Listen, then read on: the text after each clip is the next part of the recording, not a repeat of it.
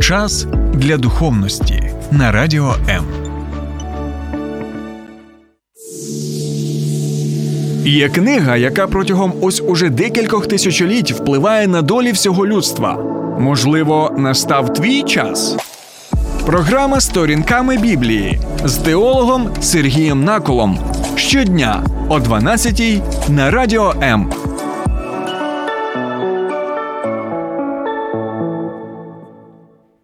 «Відійди від мене, сатано!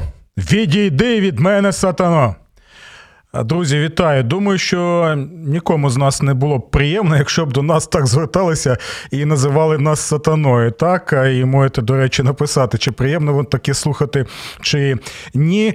Бо сьогодні ми, розмірковуючи над подіями, які відбувалися дві тисячі років тому, а саме це події Страсного тижня, коли ми згадуємо, як Господа Ісуса Христа зрадили, як над ним знущалися, як він помер для того, щоб на третій день воскреснути. Так ось, з понеділка ми з вами розмірковуємо над в'їздом Господа Ісуса Христа в Єрусалим, для чого саме це сталося, яка у нього була мета.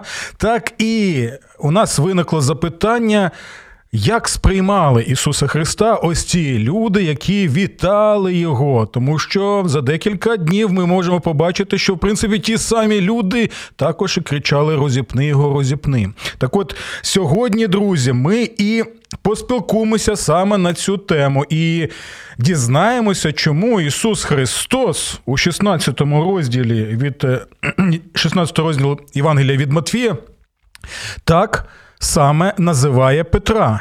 Він таким чином звертається саме до апостола Петра, який, до речі, і ми читаємо про це, бажав йому лише добра. Ми дізнаємося от завдяки роздумам над цією подією, що ми можемо сприймати Ісуса Христа, так, З, зі свого боку, як ми очікуємо його, а так може статися, що наші очікування, вони взагалі не співпадають з тим, хто є Ісус Христос і яка в нього саме місія. І навіть ми можемо бажати Ісусові нібито добра, як Петро, але почути у відповідь «Відійди від мене, сатано». І ось, друзі, тому сьогодні я запрошую вас разом поспілкуватися саме над шістнадцятим розділом Євангелія від Матвія. Добре, я нагадую, що ви можете долучатися до обговорення в прямому етері на моїй сторінці на Фейсбуці Сергій Накол, а також на сторінці на Фейсбуці «Сторінками Біблії». Так? А ще у мене є також ютуб-канал Сергій Накол «Сторінками Біблії», на який ви можете підписатися, підтримати таким чином мене і отримувати нові сповіщення про нові наші програми, які, на мою думку, є актуальними. Але чи для вас вони є актуальними, чи щось корисне ви можете взяти з цих програм? Будь ласка, зателефонуйте до нас в студію або напишіть як на моїй сторінці, так і на сторінці на Ютубі. Ну і ще одне нагадую, що якщо ви в Києві, Київській області, то ви можете налаштувати свої радіоприймачі на хвилю вісімдесят дев'ять цілих чотири еф ем і з понеділка по п'ятницю слухати мої програми в прямому етері, так, о дванадцятій годині. Ну і протягом доби ласкаво просимо до моїх колег, ведучих Радіо М, у яких просто неймовірні, корисні і надихаючі програми. Добре, давайте зробимо невеличку паузу, після якої вже і почнемо розмірковувати над тим, чому ж Ісус Христос дав такого вербального ляпаса саме апостолу Петрові і назвав його ще й сатаною.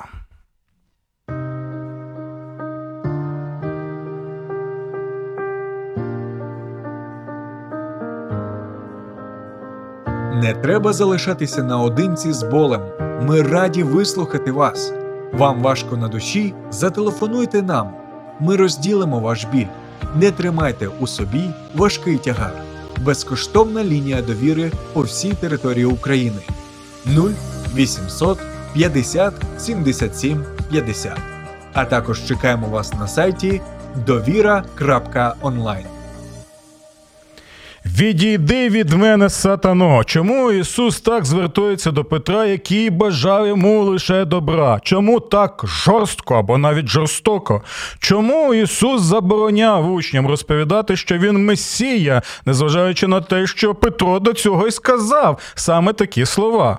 Чому так важливо сприймати Ісуса, його місію саме так, як він каже, а не так, як ми того бажаємо? Що спільного в цій події з в'їздом Ісуса в Єрусалим і з нашими днями? Долучайтеся і будемо відповідати на ці запитання. Тому, друзі, я запрошую вас відкрити Євангелія від Матвія, шістнадцятий розділ, і прочитаємо, що ж це була за така шокуюча відповідь Ісуса Христа, так можна сказати, неймовірний словесний ляпас своєму учневі.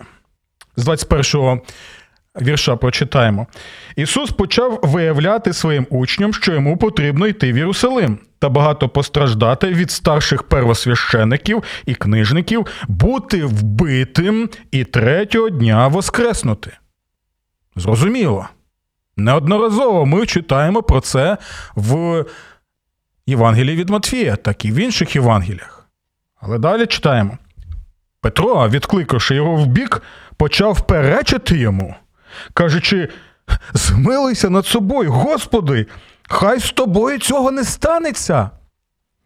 А він, обернувшись, сказав Петрові, «Відійди від мене, сатано, ти спокушаєш мене, бо думаєш не про Боже, а про людське.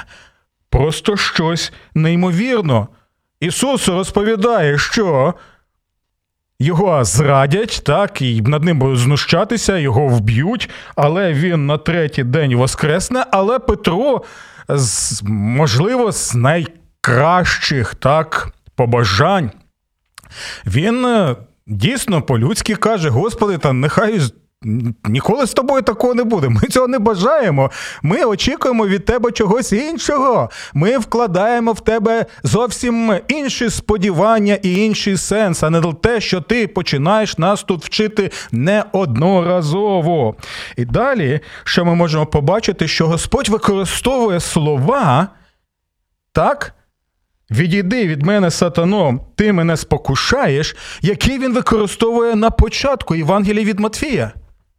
Знаєте коли? Коли буквальний сатана, диявол, спокушав Ісуса в пустелі. І ми пам'ятаємо, що він дійсно хотів спокусити Ісуса, і щоразу Господь Ісус, що робив, він всі ці спокуси відбивав саме посиланням на Боже Слово і казав «геграптай, геграптай, геграптай», тобто з грецької «написано, написано і написано». А тут тепер ми бачимо людину, ми бачимо учня Ісуса Христа. І більше того, для нас це шокуюча відповідь, так? Чому? Тому що перед цим Господь Ісус сказав Петрові, що він молодець після того, як він надав одну відповідь на запитання Ісуса Христа. Давайте прочитаємо, що перед цим ще відбувалося. «Прийшовши в околиці Кесарії Пилипової, Ісус звернувся до своїх учнів, запитуючи, за кого люди вважають Сина Людського». Це важливий момент, так? Це тоді люди повинні були запитати себе, хто Ісус є для мене, як я його сприймаю. І важливо було, і в цій історії ми побачимо, що потрібно сприймати не так, як я цього бажаю, і не так, як я цього очікую від Ісуса, а приймати його таким саме, який він є.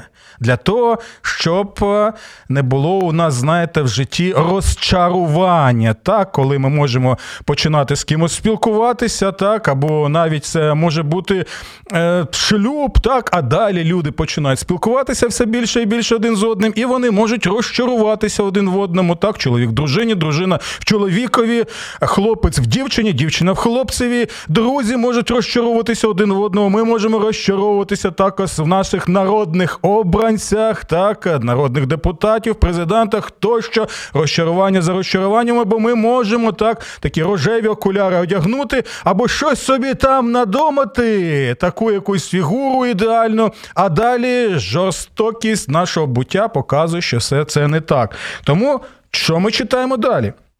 І учні відповідають: «Господи, одні тебе сприймають, як Івана Хрестителя, другі за Іллю пророка, інші за Єремію або за одного з пророків». І каже їм Ісус: «А ви мене за кого вважаєте?» У відповідь, і оце важливий момент, слухайте, тут все чудово. У відповідь Симон Петро промовив: «Ти є Христос, Син Бога Живого». Ідеально! Ти є Христос, а я нагадую, що Христос – це не прізвище, так, це саме е, титул Ісуса, так, тобто Месія, ти Месія, Син Бога Живого. Все чудово. Якщо б був екзамен в семінарії, наприклад, то Петро б його здав би і отримав сто балів. Все чудово. А далі слухайте, а Ісус відповів йому: «Ти, Симоне, сину Йонин, блаженний, бо не тіло і кров, тобто не люди тобі це відкрили, а мій Отець Небесний». Все чудово. Так? Далі. «Я тобі кажу, що ти Петро, і на цій скелі я збудую свою церкву, і брами аду не переможуть її». Е, ну, звичайно, мова йде не про самого Петра, так? А мова йде про те, що саме на цьому сповіданні, що саме Ісус є Христос або Месія, Спаситель людства. Саме на цьому і буде побудована далі церква Ісуса Христа, завдяки проповіді саме про цього Ісуса Спасителя. Далі ми читаємо. «Я дам тобі ключі Царства Небесного, і те, що ти зв'яжеш на землі, буде зв'язано на небесах, і те, що ти розв'яжеш на землі, буде розв'язано на небесах». Тоді наказав Ісус своїм учням нікому не казати, що Він Христос. Та що ж це таке? Чому не можна казати учням, як я розумію, і Петрові, що Ісус є Христос? Чому не потрібно було їм це розповідати? Так? І ось зараз ми зрозуміємо саме, чому так сталося. Тому що далі, після цих слів, так, ми і бачимо, що відтоді, саме відтоді, коли він почув правильну нібито відповідь від Петра, він забороняє учням говорити, що він є Христос, і після цього знову ми читаємо ці важливі слова. «Відтоді Ісус почав виявляти своїм учням, що йому потрібно йти в Єрусалим та багато постраждати від старших, пересвященників і книжників, бути вбитим і третього дня воскреснути». І ось після цього Петро і відкликає його в бік, починає перечити йому, кажучи: «Змилуйся над собою, Господу, хай з тобою цього не станеться». Знаєте, що відбувається, друзі? Відбувається те, що ми можемо правильні слова казати, що Ісус є Христос, але вкладати в ці слова свій сенс, своє розуміння того, якого Ісус сам не вкладає, і його Батько Небесний взагалі не вкладає. Чому? Тому що, дивіться, незважаючи на те, що Петро сказав: «Ти є Христос, Син Бога Живого», що він мав на увазі? Він мав на увазі те, що він сприймає Ісуса як виключно славетного царя з роду Давидового, який переможе усіх їх ворогів, і вони отримують, так, тут це земне царство, де будуть разом з ним царювати. Вони очікували лише Ісуса Христа в славі, в величі, всемогутності. Чи є він таким? Звичайно, він є, але це лише частина того грандіозного задуму і того, що повинен був зробити Ісус Христос. Чому? Тому що, дивіться, коли він почав навчати, що його вб'ють, і лише тоді він воскресне на третій день, це Петрові не сподобалося. Чому не сподобалося? Бо Петро не очікував такого Месію. Петро міркував в першу чергу якими ще категоріями, як сам Господь Ісус Христос каже: «Ти спокушаєш мене, бо думаєш не про Боже, а про людське». Він мислив категоріями виключно людськими: людської слави, людської влади, людського впливу тощо. І ми надалі ми можемо побачити те, як матуся синів Зеведеєвих, вона намагалася так робити, як самі апостоли, так, вони вже мріяли, хто, ким, як буде, в якому колі будуть портфелі ділити міністерські, там знаходитися в парламенті тощо, хто буде радником, і так далі. Вони думали виключно про ці речі в той час, коли головна мета Ісуса Христа була прийти, щоб в першу чергу вирішити проблему найголовнішу людства, якою є саме гріх. Бо саме гріх є тим джерелом, тією причиною, чому у нас є страждання, чому у нас є смерть, чому у нас є поневіряння, чому у нас відбувається усе те, що відбувається зараз в нашому житті. Тому, дивіться, це е, чудовий момент. З одного боку, Ісус Христос каже, що дійсно, ти вірно, Петро, все сказав, я є Христос, я є Син живого Бога. Але у той же час ти вкладаєш в це своє земне розуміння, свої земні очікування. Чи не так відбувається і, друзі, в наші часи, коли ми також можемо сказати, так, ми віримо, що Ісус є Христос, так, ми віримо в те, що Він дійсно є Син Бога Живого, але можемо сприймати Його вже як нам це до вподоби, а не так, як каже це сам Господь Ісус Христос. Що ви думаєте стосовно цього? І давайте, поки ви думаєте, зробимо невеличку паузу, після якої прочитаємо декілька, у нас є тут запитань. Слухай Радіо М на еф ем хвилях. Київ вісімдесят дев'ять і чотири, Запоріжжя вісімдесят вісім і вісім, Кременчук дев'яносто сім і дев'ять, Донецька область, Слов'янськ, Краматорськ вісімдесят сім і п'ять еф ем, Покровськ сто три і сім, Гірник сто п'ять і п'ять, Одеська область, Миколаївка сто один і сім еф ем. Радіо М. Ми тут заради тебе. Ну що, друзі, давайте будемо продовжувати розмірковувати над цією важливою темою. Чому? Тому що ми можемо побачити навіть в цьому, що люди перебували з Ісусом, але могли очікувати від Нього те, що у них було вже в серці, в голові, так? І можна навіть слухати багато проповідей, але думати про щось своє, так? Або почути в тому, що казав Ісус Христос, лише тобі те, що до вподоби, а інше вже пропускати і не звертати на це увагу. І одним з прикладів того, що учні навіть не розуміли слів Ісуса Христа, так, це той самий шістнадцятий розділ, так, бо перед тим, як Петро, він каже, що ти Христос, Син Бога Живого, наводиться приклад того, коли учні не розуміли, про що каже Ісус. Давайте прочитаємо це. А переправившись на другий бік, учні забули взяти хліба. Ну, всім все зрозуміло. Нема в них хліба. Ісус же сказав їм, будьте обережні та стережіться фарисейської та саддукейської закваски. Про що він, про що він тут каже?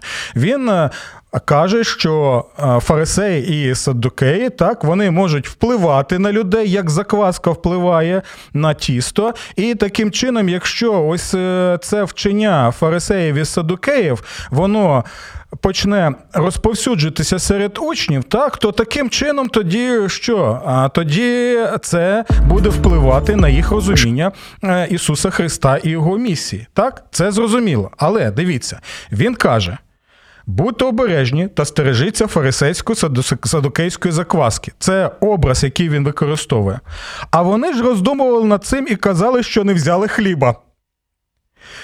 Знаючи це, Ісус промовив, чому міркуєте між собою маловіри, що не маєте хліба, чи й досі не розумієте, невже не пам'ятаєте п'ятьох хлібів на п'ять тисяч, а з кількох кошиків ви зібрали? Ні сімох хлібів на чотири тисячі, та скільки кошиків ви зібрали? Як ви не розумієте, що не про ті хліби кажу я вам, але стережіться закваски фарисейської та саддукейської. І далі слухайте уважно.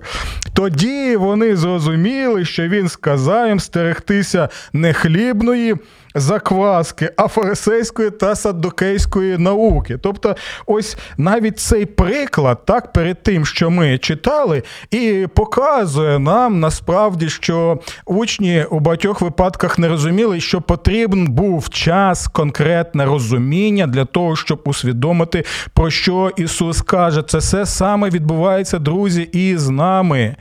Для чого так важливо знову і знову читати Боже Слово, так, на постійній основі? основі. І ось чому, до речі, існує наша програма, щоб знову і знову слухати те, що каже нам Ісус, а не те, що ми можемо вкладати, так? Щоб ми не створили Ісуса за власним образом і подобою. Чому? Тому що, дивіться, у чому різниця між вірою в живого Бога і ідолопоклонством?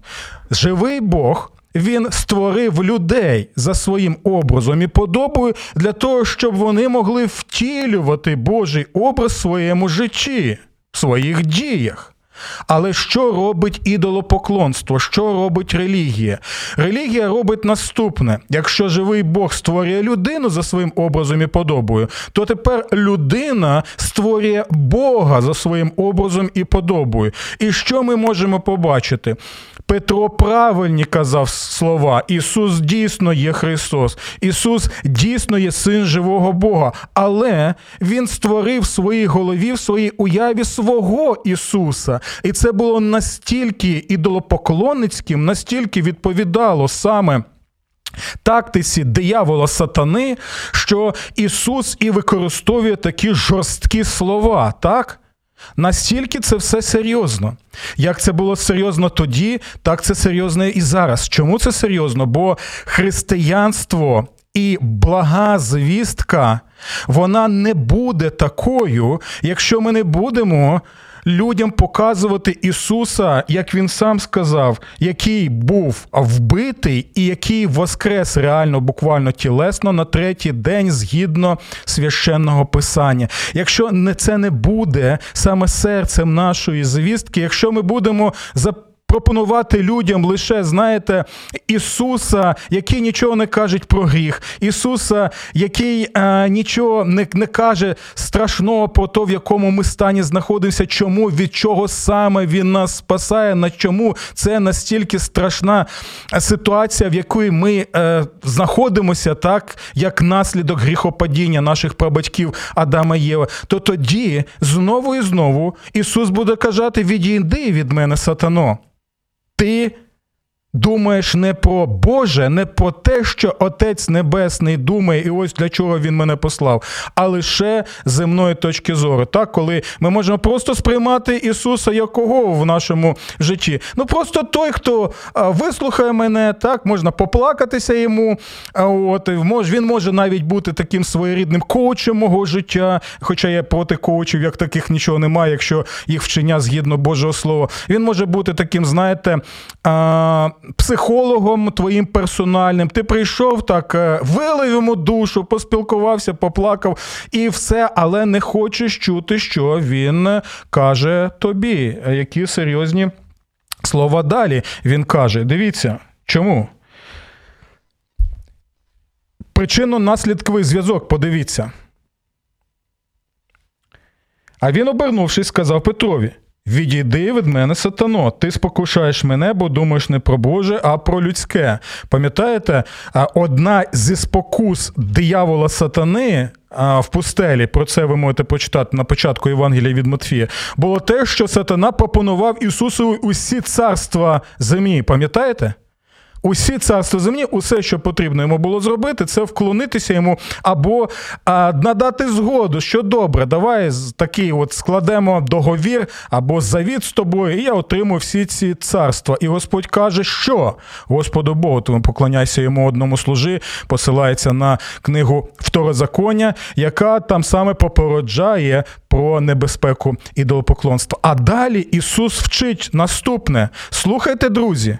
Дивіться, що вас очікує, якщо ви слідуєте за мною. Дивіться, які будуть конкретні наслідки. Ти, Петро, і учні, ви чомусь очікуєте від мене лише славного земного царства, хоча само по собі нічого поганого в цьому нема. Але місія моя інша, і ваша місія, якщо ви пов'язуєте свою долю, своє життя зі мною, буде також інше, куди голка, туди і нитка. Тому послухайте уважно, які слова каже Ісус. Ісус. І це те, що ми називаємо ціною учнівства, ціною слідування за Ісусом Христом.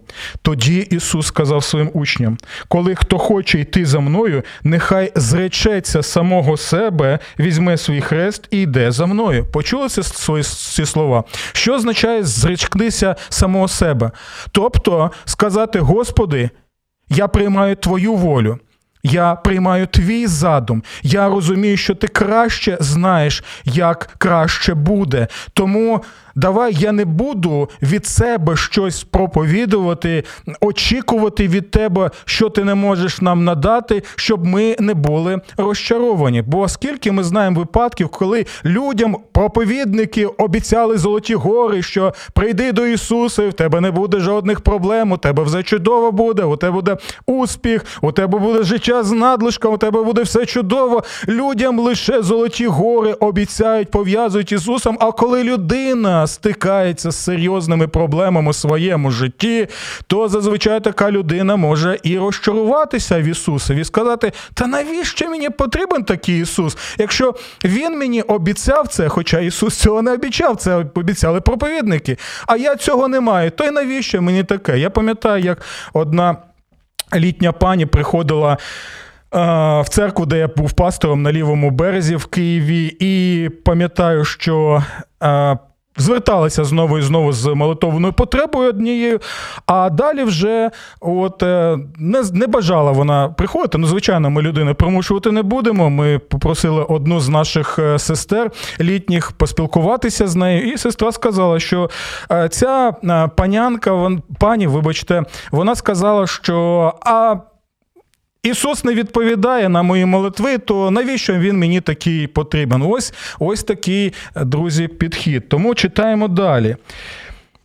«Бо коли хто хоче спасти свою душу, той погубить її, а хто погубить свою душу заради мене, той знайде її. Тому що яка користь людини, коли вона весь світ здобуде, або а обере ту спокусу диявольську, яку пропонував диявол, пам'ятаєте, що на, візьми всі царства земні. А свою душу занапастить, або що дасть людина взамін за свою душу». Так? І це попередження як для нас і для правителів цього світу, особливо для тих, хто вважає себе пупом землі, хто вважає, що може, може просто а, організувати війну проти а, свого сусіда, так, вбивати людей, нищити, ламати, руйнувати. От, можеш, можеш там а, бути якимось там царком над якоюсь територією найбільшої країни в світі, але ти можеш занепастити свою душу. І подумай ще, чи є в тебе ще цей вибір, і чи ти взагалі думаєш про це. І далі, дивіться, це важливий момент, дивіться. Спочатку Ісус каже так, що якщо ви зі мною, то ви тоді е, повинні зректися себе і слухати те, що я вам кажу, як я слухаю свого Отця Небесного і корюся йому, так? А розповідає про те, що ми можемо очікувати не завжди, звичайно. Це не означає, що якщо я християнин, то я повинен увесь час очікувати лише одні страждання. Ні, звичайно, ні. Але Христос навчає, що будь готовий до того, що якщо ти слідуєш за мною, то будуть наслідки, і не завжди ці наслідки будуть приємними. Звичайно, нам потрібно насолоджуватися тими благами, які Господь нам дає. Він може нам дати і багатство, Він може нам дати і чудове здоров'я. Все це для того, щоб служити йому і служити людям. Це прекрасно. Але в той же час Ісус каже: друзі, все серйозно. Чим ти керуєшся? Ти керуєшся лише своїм розумінням Бога, ти хочеш, щоб Бог відповідав твоїм очікуванням і був, знаєте, якимось джином з лампи Аладдіна, або ти будеш слухатися, що Бог саме каже тобі Ісус Христос. Чи ти зрікаєшся себе, чи ти береш свою долю, яка пов'язана з долею Ісуса Христа, і чи ти крокуєш за Ним, тим шляхом, який Він сам називає, від страждань до слави. Бо саме таким чином Господь використовує цей шлях, цей процес для того, щоб, як пише апостол Павло, щоб сформувати в нас саме образ Ісуса Христа. Пам'ятаєте, я казав, що справжня віра – це коли Господь створює нас за своїм образом і подобою і формує нас за своїм образом і подобою, за образом і подобою Господа Ісуса Христа. А в чому проблема була Петра і інших? Що вони хотіли сформувати свого Ісуса за своїм образом, за своєю подобою, за своїми очікуваннями, за тим, як що й вони хотіли від нього бачити. І Господь показує: слухайте, друзі, не треба, не треба з мене робити кишенькову, кишенькового песика і дресирувати мене, бо ви не зможете видресирувати мене ніколи, ні жодним чином. І ось коли такі були серйозні ситуації, то Господь не соромився для того використовувати доволі серйозні слова. Чому? Тому що, друзі, це одне з найголовніших речей, можна сказати, головна мета, яку прийшов виконати Господь Ісус. Померти за тих людей на хресті, які вірою покладаються на нього. Ось чому настільки коштовною є ця гарна звістка, що ось чому, ось яким чином Бог, Він полюбив цей світ. Він віддав Сина Свого Єдиного, щоб кожен, хто вірив в Нього, не загинув. Почули ці слова? Не загинув. Не перебував під Божим гнівом, а отримав життя вічне, яким є саме Господь Ісус. І ось після цього Він каже наступне: адже Син людський має прийти у славі свого Отця. Почули це? Спочатку страждання, смерть, воскресіння, а вже тоді що? Тоді і слава. Це те, що апостол Павло каже в листі, в одному з своїх листів: якщо з ним страждаємо, то з ним і царювати будемо. Це те саме, що казав і апостол Петро, бо вони були всі на одній хвилі. Адже Син людський має прийти у славі свого Отця з ангелами своїми, і тоді Він віддасть кожному згідно з його ділами. Ось що ми можемо побачити. З одного боку, Христа, який прийшов на цю землю в тілі для того, щоб постраждати, померти і воскреснути. І в цьому ми бачимо, що? Ми бачимо саме милосердя і любов Бога до людей. Що коли Отець Небесний, Він зараз каже: слухайте, друзі, навіщо вам перебувати в своїх гріхах і переступах? Так, як, як пророк Єзекіїль каже, що я не хочу, я не бажаю смерті грішника, я хочу, щоб грішник навернувся від своїх шляхів і повернувся саме до мене. Чому? Тому що в цьому і є моя любов, що я закликаю вас, я не хочу, щоб ви гинули. Навіщо вам це? Повертайтеся до мене, як блудний син повертається до Отця. І ось чому я посилаю Ісуса Христа. Але в той же час, друзі, в той же час ми повинні пам'ятати і про те, що так, з одного боку, Ісус – це страждаючий цар, помираючий цар за свій народ, але в той же час це цар, який прийде в славі. Як ми і сповідуємо в апостольському символі віри, який є обов'язковим для всіх християнських церков, що Він прийде для того, щоб судити живих і мертвих. Так? Тобто це все серйозно, і про це саме і каже наш Господь Ісус. Добре, дякую за те, що ви з нами. Я бачу, що у нас є декілька запитань. Василь Степанюк пише: «Слава воскреслому Ісусу». Амінь, Василю, саме так, виключно так. Нема живого воскреслого Ісуса, нема християнства. Можна взяти і викинути таке християнство в смітник, бо деякі вважають, що, ну, ми не знаємо, воскрес реально, буквально, тілесно Ісус чи не воскрес, але просто нам приємно бути християнами. Друзі, я одразу наголошую, християнства нема без Христа, який помер, який був похований, і який реально, буквально, тілесно воскрес із мертвих, і зараз живий і царює, як пише, наприклад, апостол Павло. Але все рівно, пише Іра Субота, Петро красунчик, такий ревний. Ух, Ірино, знаєте, краще я не буду таким ревним, і краще я не буду таким красунчиком, як Петро, бо, знаєте, чомусь не хочу я а, почути, що Господь каже: відійди від мене, сатано.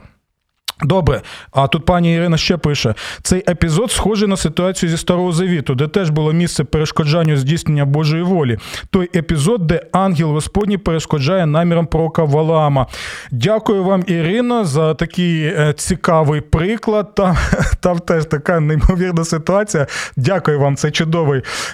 І, і це більше нагадує, знаєте що? Що яким би ти крутим не був, так? Як би ти не думав, що можеш бути найбільше хитро мудрим, як у нас кажуть, хоча є інше слово, не буду його використовувати, бо Валаама можна назвати саме таким хитро мудрим.